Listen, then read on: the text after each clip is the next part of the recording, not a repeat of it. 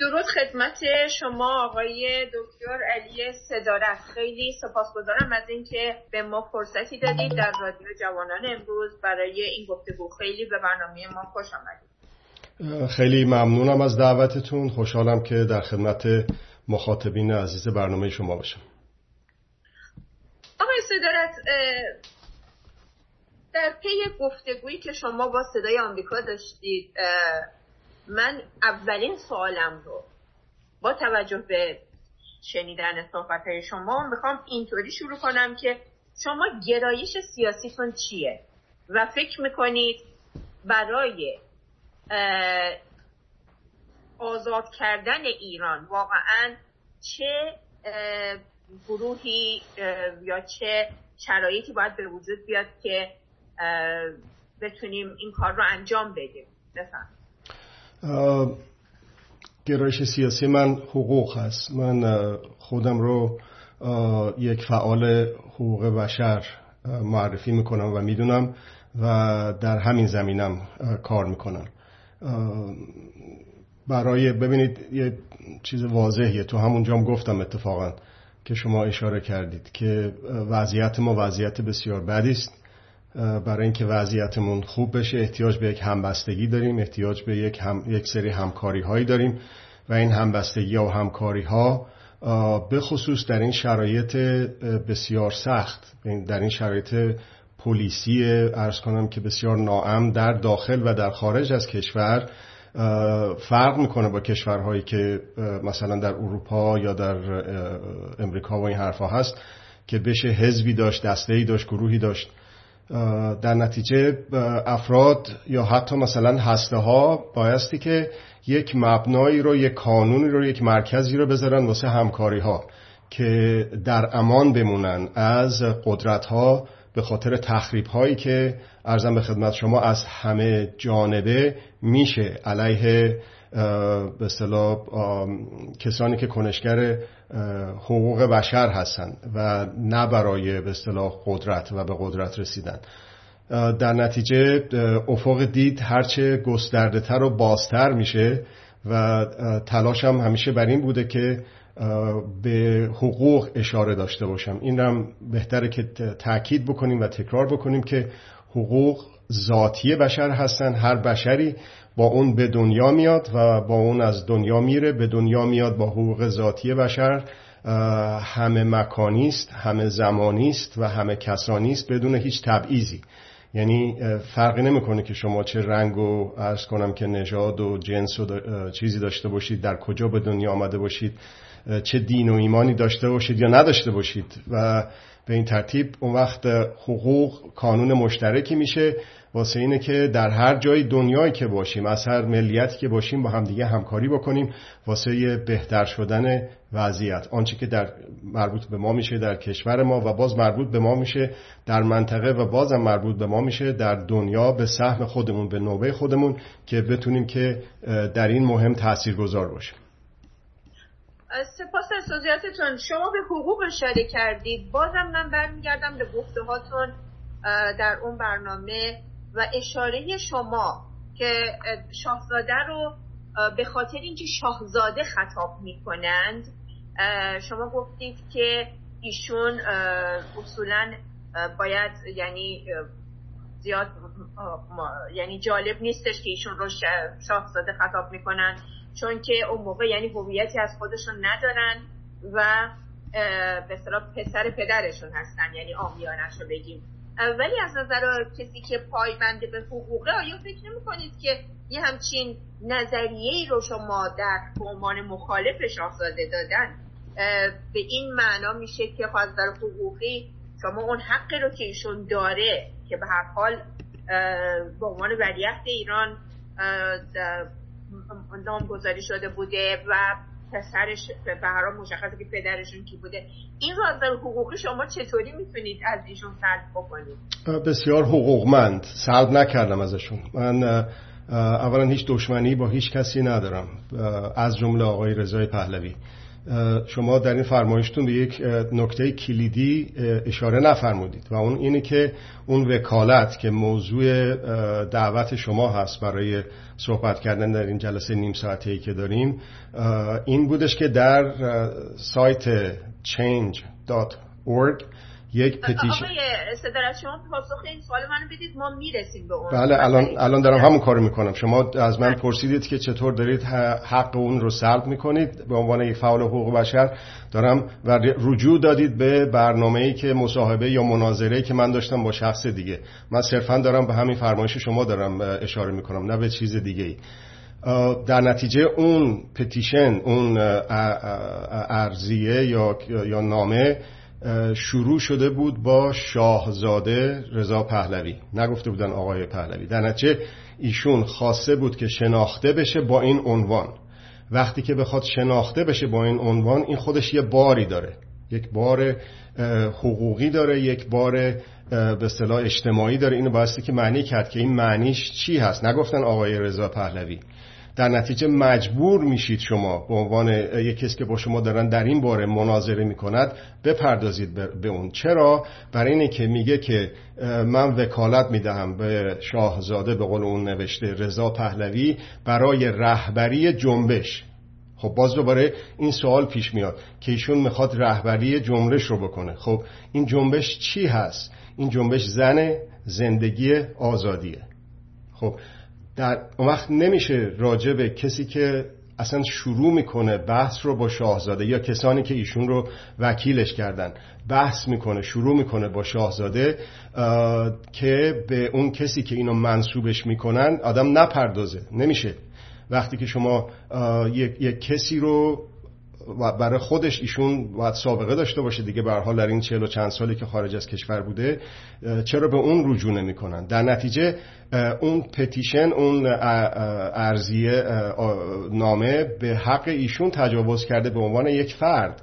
به عنوان یک فردی که از خودش یک هویتی داره و از دید من اون یه توهینی بود برای آقای رضای پهلوی که بگه که من از خودم آدمی هستم شما به پدر من چه کار دارید؟ و سابقه هم حالا میشه راجبشم بحث کرد که اونجا من بحث کردم که شما گفتید بعدا به اون می‌پردازید. امیدوارم جواب داده باشم سوال شما آقای صدارت باز قبل از اینکه به مسئله وکالت برگردیم شما محمد رضا شاه پهلوی رو باز در بیاناتتون گفتید ایشون ضد زن بود و ضد زندگی و شعار این به صلاح جنبش چون زن زندگی آزادیه پس یعنی اساسا هیچ کدومش در کتگوری نیستش که بشه گفت که مثلا ما همسو بوده با باورهای سیاسی که شاه محمد شاه داشته. اما اگه ما بخوایم فقط یعنی منصفانه قضاوت کنیم از دوره قاجار اون فلاکتی که تحویل گرفتن پهلوی ها و چه از نظر زندگی سطح زندگی دگرگون شد. حتی آزادی که به زنها دادن. همین دو مورد رو. آزادی رو بله من می‌تونم بگم که بعد در سالهای اواخر حکومت پهلوی بله دیکتاتوری بود و اینا. ولی زن و زندگی چیزی بودش که اصلا در ایران برای سالیان سال صده ها اصلا محو شده بود این مسئله. مردم زندگی نمی‌کردن غیر از یه گروه قلیلی. ما بقی واقعا بر رعیتوار در بدترین شرایط زندگی می‌کردن. و شما چطوری می‌تونید به کسی مثل محمد شاه بگید که ایشون ضد زن بود و ضد زندگی؟ با رجوع به گفته های خود آقای محمد رضای پهلوی. رجوع به مصاحبه هایی که ایشون کردن و با رجوع به ارز کنم که سابقه ای که وجود داشت در, در ایران. شما فرمودید در اون فلاکتی که اینا پهلوی تحویل گرفت رژیم ولایت مطلقه فقیه هم می‌تونه همین ادعا رو بکنه. بگه که اون وضعیتی که ما تحویل گرفتیم ما جاده ساختیم ما اینترنت آوردیم ما موبایل آوردیم. اینا یک واقعیت هایی بود که در دنیا اتفاق افتاد از چل سال پیش که این رژیم اومده سر کار و اصلا گریز نبود ازش. نمی‌تونستن اینا این اتفاقاتی که افتاده در ایران رو نداشته باشن و البته خب به اسم خودشون می نویسن الان از موضوع بحث باز خارج شدیم. با کمال میل جوابتون رو میدم. شما راجع به وکالت منو دعوت کردید ولی الان بخوام پاسخ بدم در مورد زن و زندگی. یکیشو گفتم در اونجا با وقت بسیار کمی که داشتیم اینجا وقتمون زیاد نیست اشاره کردم به فرمایشات خود آقای محمد رضای پهلوی. فکر می‌کنم اشاره کردم به مصاحبه باربارا والترز که یک رسانگر امریکایی بود با ایشون مصاحبه می‌کرد و از آقای, آقای صدارت من مسئله اشاره شما به گفتگو با باربارا والترز نیست. مسئله ما اینه که اون چیزی که در جامعه اون تحولاتی که انجام شد بعد از روی کار اومدن حکومت پهلوی تا به اصطلاح از بین رفتن به اصطلاح حکومتشون تحولاتی که برای زنان به وجود اومده بود. من به عنوان یه زن با اینکه خب سنی خیلی پایینی داشتم ولی مادرم و همه هر زنای اطراف فامیل اینا رو می‌دیدم.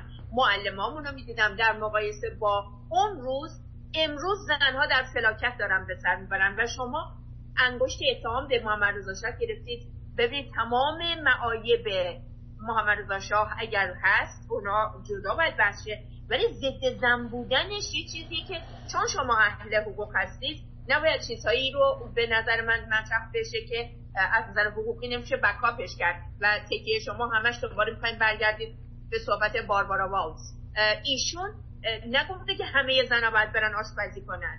بستگی گفت به زنش داره. و اینم یک حقیقت گریز ناپذیره هر زنی چون زن بهش امکانات بدی که دلیل نیستش که موفق بتونه بشه. اینو شما نمی‌تونید مثل یک به اصطلاح اهرم استفاده کنید برای ضد زن بودن شاه به نظر من. بفهم من با احترام به نظر جناب با نظرتون مخالف هستم. توصیه می‌کنم توصیه معکد می‌کنم که همون مصاحبه با باربارا والترز رو بذارید جزو این مصاحبه من. همون سه چهار دقیقه ای که ایشون مصاحبه کرده رو از وقت من کم کنید و بدون اینکه بره جای دیگه این فیلم شما بذارید اونجا تا بیننده های شما مخاطبین شما خودشون قضاوت بکنن. این یه چیز بسیار واضحیه. من بازم جدا شدیم از اون چیزی که شما منو دعوت کردید برای وکالت دعوت کردیم. شما دارید دفاع می‌کنید از آقای محمد رضای پهلوی.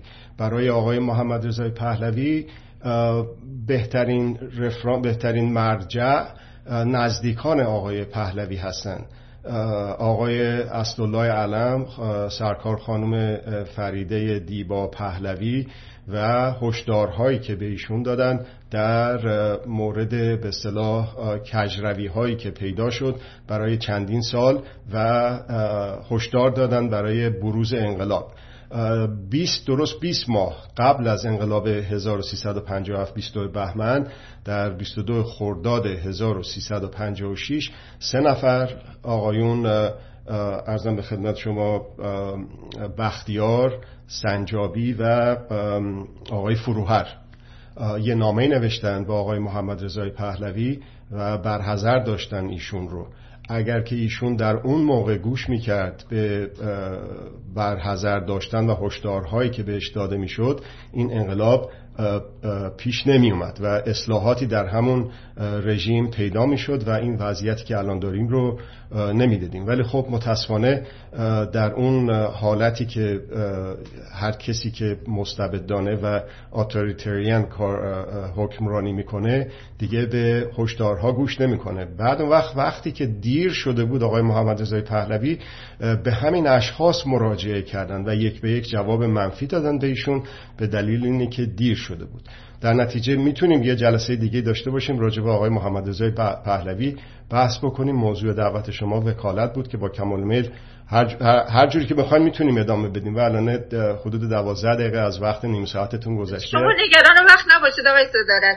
مسئله اینجاست که چون من وقتی گفتگوی شما رو گوش می‌کردم بیشترین تمرکز شما به کارنامه خاندان پهلوی بود و حتی شما راجع به حتی اگه برگردیم باز به سه موردی که شما فرمودید که سه مورد تمامیت ارزی نمی‌دونم فدرالیسم و فلانه. با اینکه سه اصلی که آقای پهلوی گذاشتن تمامیت ارزی دموکراسی سکولار مبتنی بر حقوق بشر و حق مردم برای تعیین شکل نظام سیاسی از طریق یک انتخابات آزاد. من اینجا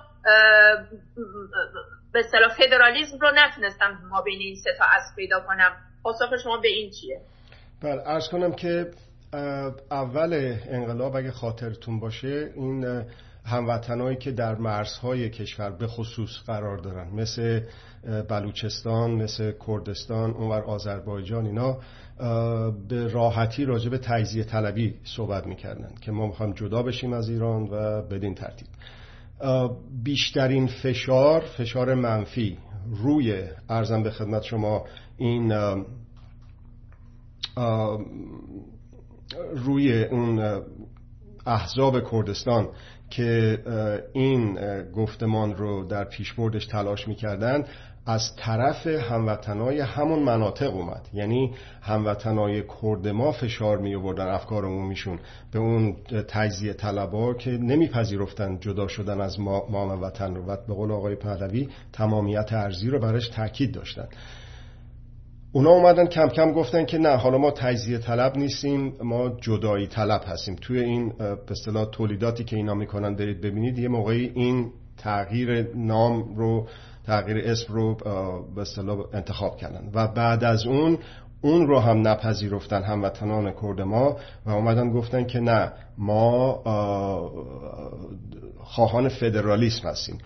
فدرالیسم برای یک کشوری مثل ایران که از دهه 1970 از جمله اسرائیل تلاش داره می‌کنه که تکه پارش بکنه به چند تکه به غیر از نفی تمامیت ارزی چیز دیگه ای نیست. نمی‌تونه باشه. اون وقت فدرالیسم مثلا شما در کشورهایی که این اتفاق مثلا اروپا مثلا آلمان اینطور بوده که مثلا نه اینکه جدا بشن بلکه اینطور بوده که اینا بیان مثلا چند تا قوم یا گروه یا منطقه اینا با همدیگه برن زیر یک پرچم. در نتیجه اگه بخوایم راجع به فدرالیسم واقعی در ایران صحبت بکنیم در واقع باید یه, فدرال، یه فدرالی درست بکنیم که مثلا کسانی که یا کشورهایی که با ما هم ارزم به خدمت شما فرهنگ هستن هم زبان هستن مثل افغانستان مثل تاجیکستان و غیر و اینها بتونن برگردن زیر یک اتحادیه مثل مثلا اتحادیه اروپا. خب حالا ایشون اون آقایی که من باشون مناظره می کردم گفتن همچی چیزی نگفته آقای پهلوی. در صورتی که حتی دوروریای ایشون چند سال پیش تهدید کردن آقای رضا پهلوی رو که ما از تو جدا خواهیم شد یا حتی اگر که واجهش درست یادم باشه گفتن که تو رو خلع خواهیم کرد به خاطر حرفایی که راجب فدرالیسم زدی. این برمیگرده به حدود مثلا آقای, آقای دکتر من الان اصلا به شما به تاریخ میگید نریم ولی شما الان در این مورد من دارم به اون سه اصلی که ایشون تو نوشتن مکتوب اشاره می‌کنم و اینجا حرفی از فدرالیزم نیست ولی شما باز راجع به اینکه ایشون بعد از تمامیت ارزی بعدش فدرالیزم رو آورده. اینو من می‌پرسم از بله. شما این فدرالیسم رو کجا خوندید شما؟ من منظور من اینه. همینو داشتم عرض و ما و ما باز می‌خوام برگردم به اینجا که متاسفانه یا حالا به هر دلیلی می‌بینیم که خصوصا از همون کردستان بسیاری از به صلاح کسانی که میان و ویدیوهایی ضبط می‌کنن و میدن بیرون اصلا اینا میگن آقا ما خودمون اعتراضات رو شروع کردیم. کردم هستیم. به شما هم نمی‌خوایم وکالت بدیم آقای شاهزاده. یعنی اینکه یا آقای رضا پهلوی هر کدوم بالا با هر طریقی که مخاطب قرار میدن. یعنی کردها یه کرد ایران کردستان ایران اینا اساسا فکر می‌کنن احتیاجی به اینکه به کسی وکالت بدن. مخصوصا رضا پهلوی نیست. پس این مسئله اینه که خودشون برا فکر می‌کنن. جنبش رو راه انداختن و لابد بکاپ های دیگه ای دارن. برای اینکه جنبششون رو به پیروزی برسونن. حتما سفارش ها و قول و قرارهای دیگه ای بهشون داده شده. اونه که من فکر می‌کنم این مسئله به خودی خود حل شده آقای بله بل. شما به دو نکته الان اشاره فرمودید. یکی قسمت دوم که عرض می‌کنم بعدا ولی قسمت اول که فدرالیست چه ربطی داره به این سه تا موردی که آقای پهلوی اشاره کردن با این توضیحی که لازم بود بدم عرض کردم که فدرالیسم نفی تمامیت ارضی. اون قسمت نه من نگفتم چه ربطی داره گفتم کجا مطرح شده اونو می‌خوام بگم. اونم خیلی ساده است. شما بزنید توی Google search رضا پهلوی. و فدرالیسم. چند تا مطلب میاد. خیلی جالب بود. مطالب بیشتری رو من دیده بودم نمی‌تونم پیداش کنم در اون فرصتی که به اصطلاح بعدش یه نگاهی کردم بهش. بعد به یه نوشته ای برخورد کردم که بسیاری از مطالبی که آقای پهلوی راجع به فدرالیسم راجع به آقای رضای پهلوی صحبت می‌کنیم راجع به فدرالیسم گفته دیگه نمیشه پیداش کرد تو اینترنت. این بر من عجیبه. نمی‌دونم چطور می‌تونه ممکن باشه که برش دارن از روی اینترنت. ولی چنین چیزی یکی از هموطنان گفتن. در نتیجه اینه که کجا گفته هست من بعد از اینه که صحبتمون تموم شد اون چیزایی رو که پیدا کرده بودم رو دوباره تعیین کنم تلاش کنم برم پیدا بکنم و براتون بفرستم. ولی شما این کار بسیار ساده ایه همین خودتون جستجو بکنید. می‌بینید که دوروریای نزدیک ایشون فکر می‌کنم در اون شورای ملی بود مال چند سال پیش بود که تهدید کردن ایشون یک نامه سرگشاده نوشتن که ما تو رو فکر می‌کنم کلمه خلع به کار بردن برای آقای رضای پهلوی. به حافظم دارم رجوع می‌کنم. در نتیجه این در مورد اون تمامیت ارزی که باور به فدرال یا مطرح کردن فدرالیسم نفی تمامیت ارزی ایران هستش از دیده من با توضیحی که خدمتون دادم. در مورد سکولاریسم. بله. در مورد سکولاریسم اولا سکولاریسم یک وجه غلطی است از اون چیزی که یک روند دنیوی شدن دین بود. یعنی اگه بخواید درستتر بخواید بگید باید بگین سکولاریزاسیون. اون برای کشوری مثل ایران که به شدت تئولوژیک است به شدت ضربه خورده از اینایی که خودشون رو وصل می‌دونن به امام زمان از اون برام وصل می‌دونن به خداوند. این سکولاریسم اصلا بیمعنا هستش. یعنی در واقع امکان این رو فراهم می‌کنه بعد از سقوط فیزیکی این رژیم یک قانون اساسی نوشته بشه که باز دوباره کسانی که به بهانه عقیده چه عقیده دینی چه عقیده دنیوی بخوان یک دیکتاتوری دیگه ای رو ارزم به خدمت شما راه بندازن در نتیجه اون چیزی که به نظر من اتفاقا دیشب در جمع یکی از دوستان حدود سه ساعت راجع به این بحث داشتیم در یک جلسه زوم که به لایسیته اشاره کردم و با این توضیح مختصری که الان خدمت جنواری دادم به نظر من ما امیدوارم که هرچه زودتر ولی زودتر یا دیرتر به یک جایی خواهیم رسید که باید یک قانون اساسی رو به مردم ایران پیشنهاد کنیم. و اون قانون اساسی رو که می‌خوایم به مردم ایران پیشنهاد بکنیم نمی‌تونیم سکولاریزاسیون رو تو قانون اساسی بیاریم. می‌تونیم ولی لایسیته رو به عنوان یک امر حقوقی بیاریم اونجا. و قانون اساسی که پیشنهاد پیشنهاد پیشنهاد میشه کرد اینه که کاملا لایک باشه.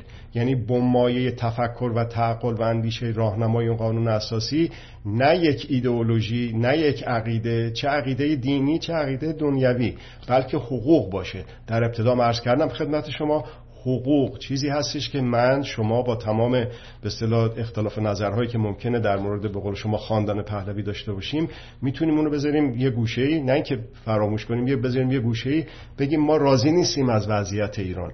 بیایم ببینیم این نقاط اختلافمون نقاط اشتراکمون چی چی هست که بتونیم با همدیگه همکاری بکنیم که برای خودمون برای این نسل واسه نسل‌های آینده سرنوشت‌های خوب و خوبتری رو بسازیم و در اون نقش آفرین باشیم. این کانون به اصطلاح همکاری من و شما و من نوعی و شما نوعی نمی‌تونه باشه آخر سر به دعوا مرافع نینجامه مگر اینکه حقوق باشه که بدون تبعیض همه مکانی همه زمانی و همه کسانی بدون هیچ تبعیضی. در نتیجه وقتی که اینو بذاریم وسط اون وقت اون لایسیته هستش که مفهوم پیدا می‌کنه. در نتیجه من اولا با اون وکالت دادن خیلی بدیهیه که مخالف هستم ولی ایشون سه تا اصل رو کشیدن جلو برای به عنوان مبنای کارشون که در این فرصت که در اون فرصت کمی که داشتم بهش به صورت به اصطلاح تیتروار اشاره کردم. الان این لایسیته رو مثلا شما اگر که تشریف ببرید نگاه بکنید به اطلاعیه جهانی لایسیته که در دسامبر 2005 یعنی 100 سال بعد از قانون لایسیته رو که آقای ژول فری بردش به مجلس فرانسه نگاه بکنید می‌بینید که در قرن 21 چالش هایی که داره این به وضوح به ما نشون میده که برای یک به اصطلاح کشوری مثل ایران نمی‌تونه secularization مطرح باشه. چه برسه به اینکه براش یه اسم درست بکنیم و بکنیمش secularist. توجه داشته باشید که مثلا در یک کشوری مثل امریکا آقای ترامپ یک مرتبه رئیس ستاد ارتش کابینش و اونا رو غافلگیر کرد اینجور که بعدا گفته شد. یه دونه کتاب مقدس رو دستش گرفت و رفتش اونور. جلوی یک کلیسا و فیلم و دم و دستگاه و پروپاگاندا و اینجور چیزا. اون سکولاریسم در یک جامعه یک در یک نظامی که مثل نظام امریکا از استبدادی که رژیم به اصطلاح ولایت فقیه برخوردار هستش که به اون شکل که نیستش که در نتیجه اون سکولاریسم رو میشه نقد کرد. ولی اگر که شما تو ایران بخواید نقد بکنید از به اصطلاح دنیوی کردن دین اون جوری که ولی مطلق دلش می‌خواد سرتون رو از دست می‌دید. در نتیجه خلاصه بخوام بکنم در مورد این نکته دوم سکولاریسم معنی نداره. سکولاریزاسیون که یک رونده که چند صد سال در اروپا طی شده رو شما بخواید در این به اصطلاح تلاطمی که الان ما داریم طی می‌کنیم و باید اصلا هویتمون رو مشخص بکنیم بعد از فروپاشی فیزیکی رژیم و اون هویت ما به غیر از به عنوان یک کشور عرض می‌کنم به غیر از یه قانون اساسی که نیستش که خب اون قانون اساسی سکولاریزاسیون رو یک انتقادات بسیار عمیقی بهش وارد هست. سپاس از توضیحاتتون. آقای دکتر من البته خودم به شخصه نیستش که سلطنت طلبم و اینا فقط سوالاتی که از دید کسانی که شاید سلطنت طلب باشن یا حتی سلطنت طلب هم نباشن. فقط بخوان بیشتر شما رو و ماهیت به صلاح افکارتون رو بفهمن. راجع به همین مسئله وکالت. یه سوالی رو از شما اونجام کردن. منم می‌خوام الان دوباره ازتون بپرسم که شاید جواب بهتری بگیریم ازتون. اگر شما فرمودید که ماهیت این وکالت مشخص نیست و ابهامات زیادی داره توش. اگر این ابهامات رفت بشه یعنی یه مقدار مشخص تر باشه. آیا شخصی مثل شما و یا افرادی مثل شما حالا چپی راستی میانه حالا هر گرایش سیاسی که دارن حالا مسئله حقوق به جای خودش آیا واقعا همسو با رضا پهلوی میشید؟ برای اینکه همونطور که سال 57 ما دیدیم که تمام چپی و راستی و میانه و هر کسی که بود رفتن با خمینی یکی شدن بیعت کردن بدون اینکه بدونن فرداش چی می‌خواد بشه. آیا واقعا فکر نمی کنید که تا زمانی که به اون نقطه نرسیم ولو اجبارا کنار هم با این هستیم و این اختلافات رو کنار نذاریم جمهوری اسلامی همچنان پای برجا خواهد بود؟ فقط وقتمون خیلی کم اگه به اختصار. به اختصار می‌تونم عرض کنم در یک کلمه. ابدا. ابدا من در کنار آقای رضای پهلوی نمیستم برای اینکه من خودم رو مجبور نمی من اینجا نیستم که مستبد رو بیاندازم پایین. من با واضحه که با آقای خامنه ای مخالفت های بسیار بسیار عمده دارم. ولی اینه که بگم هر جوری شده به هر کلکی شده با هر بند و بستی شده با هر پروپاگاندایی شده با هر جنگ روانی که شده یا جنگ فیزیکی بعضیا میگن که حالا انفجاراتی هم تو کشورمون دیدیم اتفاق افتاد. اینو بکشم پایین بعدش هرچی شد شد. نه این بسیار کار غلطیه. من خودم رو در چارچوب زمان محدود نمی کنم من میگم می‌خوام دیکتاتوری بره. نه اینکه دیکتاتور بره. من می‌خوام استبداد بره نه اینکه این مستبد بره. ساختار استبدادی بایستی که از کشور من بره و از منطقه بره و از دنیا بره و من به سهم خودم به نوبه خودم. هیچ توهم عجیب غریبی ندارم. به سهم خودم دارم تلاش می‌کنم در جهت استقرار استمرار و پیشبرد مردم سالاری و دموکراسی در میهنم. این در تناقض هست برای کسی که از رانت رسانه عجیب و غریبی چرا شما رو نمیارن باهاتون این همه مصاحبه بکنن در این همه رسانه هایی که معلومه که بودجهش از کجاها میاد؟ به وضوح میگن بودجهش از کجاها میاد. چرا یه کسی دیگه نمی حالا من هیچی. چرا یه کسی دیگر رو نمیارن؟ چه, چه دلیلی داره؟ به غیر از اینه که ایشون شاهزاده است. باز دوباره وصل میشه به نکاتی که دلش نمی‌خواد بگه. نه نف می‌کنه نه اسپایت می‌کنه. در نتیجه ببینید اینا هر جوری بهش نگاه می‌کنید این اصلا یک روشی هستش که صرف نظر از اینه که علمی نیست. معلوم نیست چند تا از اون امضاها فیک هستن دروغی هستن. صرف نظر از اینه که اصلا یک آبروریزی شده واسه شما من نمی‌دونم واقعا با آقای رضای پهلوی این کسانی که بهش مشاوره میدن چه دشمنی باهاش دارن که این ققنوس گیت و بعد از نمی‌دونم فرشگرد گیت و بعد از ایران نوین گیت و بعد از توییت گیت حالا این وکالت گیت رو گذاشتن رو دامنش. این از وقتی که به اصطلاح این اتفاق افتاده این جنبش یک کمی از جوشش افتاده متاسفانه. ببینید اینه که من هویتم رو جوری تعریف می‌کنم که به هیچ وجه نمی‌تونم در کنار آقای رضای پهلوی و امثال آقای رضای پهلوی بیستم. این هستش که دارم هویت واضح و روشن میگم. من الان دارم راجع به اون چیزی که فکر می‌کنم مناسب هست واسه آینده ایران به وضوح میگم. قانون اساسی رو پیش ببینید در ضمن اینم به شما عرض بکنم یه کسی هم گفت این قانون اساسی این نیستش که من بگم که اینه که من میگم ولا غیر. اصلا اینجوری نیست. میگم من الان دارم اینو پیشنهاد می‌کنم.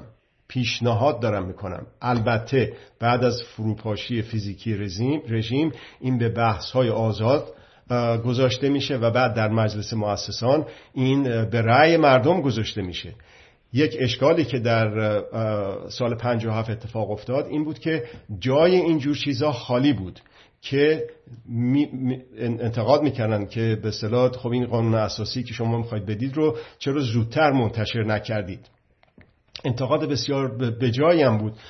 چندین قانون اساسی تا حالا توصیه شده یا پیشنهاد شده. پیشنهاد شده. نه اینکه هر کسی بگه که فردا که من برم ایران این بعد باشه. غیر از اینم نه. مسلما من چنین حرفی رو نمی‌زنم. مسلما من چنین حرفی رو نمی‌زنم و میگم که این یک پیشنهادی است که الانه که شلوغ پلوغ نیست. شما تصور بکنید بعد از این سقوط فیزیکی چه جور اوضاع به هم میریزه. ما باید از حالا همه کارهایی که می‌تونیم آمادش بکنیم از پیش با رایزنی با دوستی با محبت با مهر با رواداری با تحمل دیگری با تحمل دیگران در کنار هم بیستیم و بسازیم کشورمون رو. چه در ایران باشیم چه در خارج از ایران باشیم. این خشونتی که این رژیم در منطقه و در دنیا گسترده رو باید یه, نقشی من به عنوان یک انسان برای خودم قائل باشم که به سهم خودم دوباره تکرار می‌کنم. به سهم خودم به نوبه خودم از اون بکاهم. و این قانون فعالیت است که من دارم می‌کنم. در نتیجه بله. سپاسگزارم از توضیحاتتون وقت ما خیلی واقعا دیگه داد تموم شد. فقط شما فرمودید می‌خواید استبداد مستبد نره استبداد بره یا دیکتاتور نره دیکتاتوری بره. نه نگفتم ببخشید نه این دقیق نیست. نگفتم نمی‌خوام دیکتاتور بره. میگم ف... یعنی هدف این نیستش که دیکتاتور بره. دیکتاتوری بره. دیکتاتوری بره کلا شما میگید. ولی من نمی‌دونم تا چه حد میشه خوشبین بود که در کشورهایی که ماها داریم در اون جغرافیا زندگی می‌کنیم بشه یه روزی دیکتاتوری کلا از بین بره چون قدرت های خارجی هستن که همیشه مطمئن میشن که این دیکتاتوری بمونه روی حالا من یه سوالی از شما می‌کنم. یه سوالی از شما ما وقتمون چون تموم شد اگه تو دو سه چند ثانیه بله بله در یک سوال مطرح می‌کنم. اینه که دیکتاتوری بره نه فقط دیکتاتور بره. شما فرمودید که قدرت ها و در شرایط فعلی نمی‌ذارن. ولی به نظر شما این چیز خوبی هست که استبداد بره؟ نه خب. خوبه دیگه درسته؟ ولی شما میگید خب حالا من به شما این پیشنهاد می‌کنم. طبیعتا اینکه استبداد بمونه ولی مستبد فقط بره. مستبد جاش عوض با یه مستبد دیگه. این ایدال هیچ کس نیست. ولی بعضی وقتا بعضی وقت آدم تنها راه و چاره رو می‌بینه که اصلا یعنی اینطور نیست نه نه اصلا بله. اینطور نیست به عنوان بله. شما به عنوان یک فعال رسانگر به خصوص مسئولیت شما زیاد هستش که بله. به خودتون اعتماد داشته باشید. اعتماد به نفس فردی اعتماد به نفس جمعی و اعتماد به نفس ملی. شما بگید که ایدئال من چی هست و در اون جهت حرکت کنید. به شما نمیگم چیکار کنید. دارم میگم که من دارم چیکار می‌کنم. من گفتم من دارم این کارو می‌کنم و در اون جهت دارم قدم برمیدارم.